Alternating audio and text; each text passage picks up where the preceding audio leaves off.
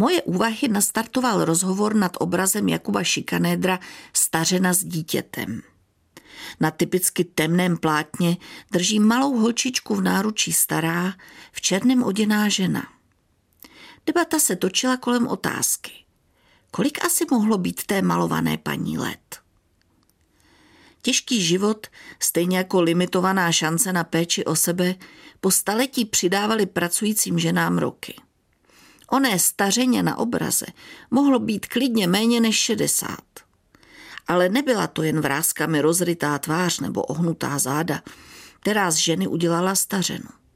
Byla to i nepsaná pravidla týkající se oblečení a chování, limitující a někdy i trestající snahu vymanit se z mantinelů nalinkovaných pro tu či onu společenskou třídu tehdejší společnosti.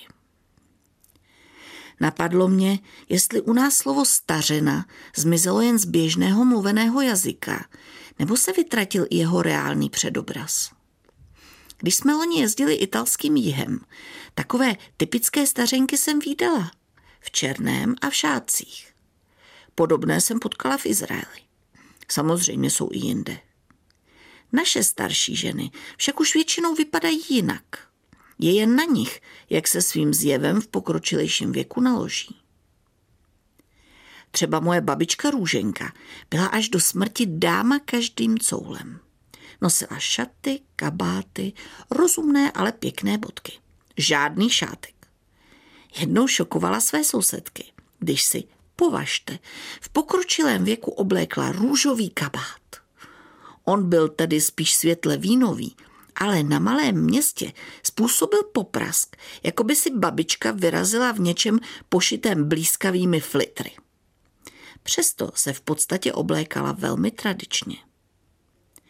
Moje maminka už chodila oproti babičce ustrojená rozmanitěji, i když pořád dávala sukni přednost před kalhotami. Ráda nosila pozoruhodné klobouky a tradice se jí už fakticky nedotkly. Podívám-li se na svůj velmi přírodní a psí životní a oděvní styl, nejspíš jednou posunu slovo stařenka zase jiným směrem, pokud se tedy onoho požehnaného věku dožiju. To je totiž další věc. Když se dnes koukám kolem sebe, na zařazení mezi stařenky aspirují dámy až po devadesátce.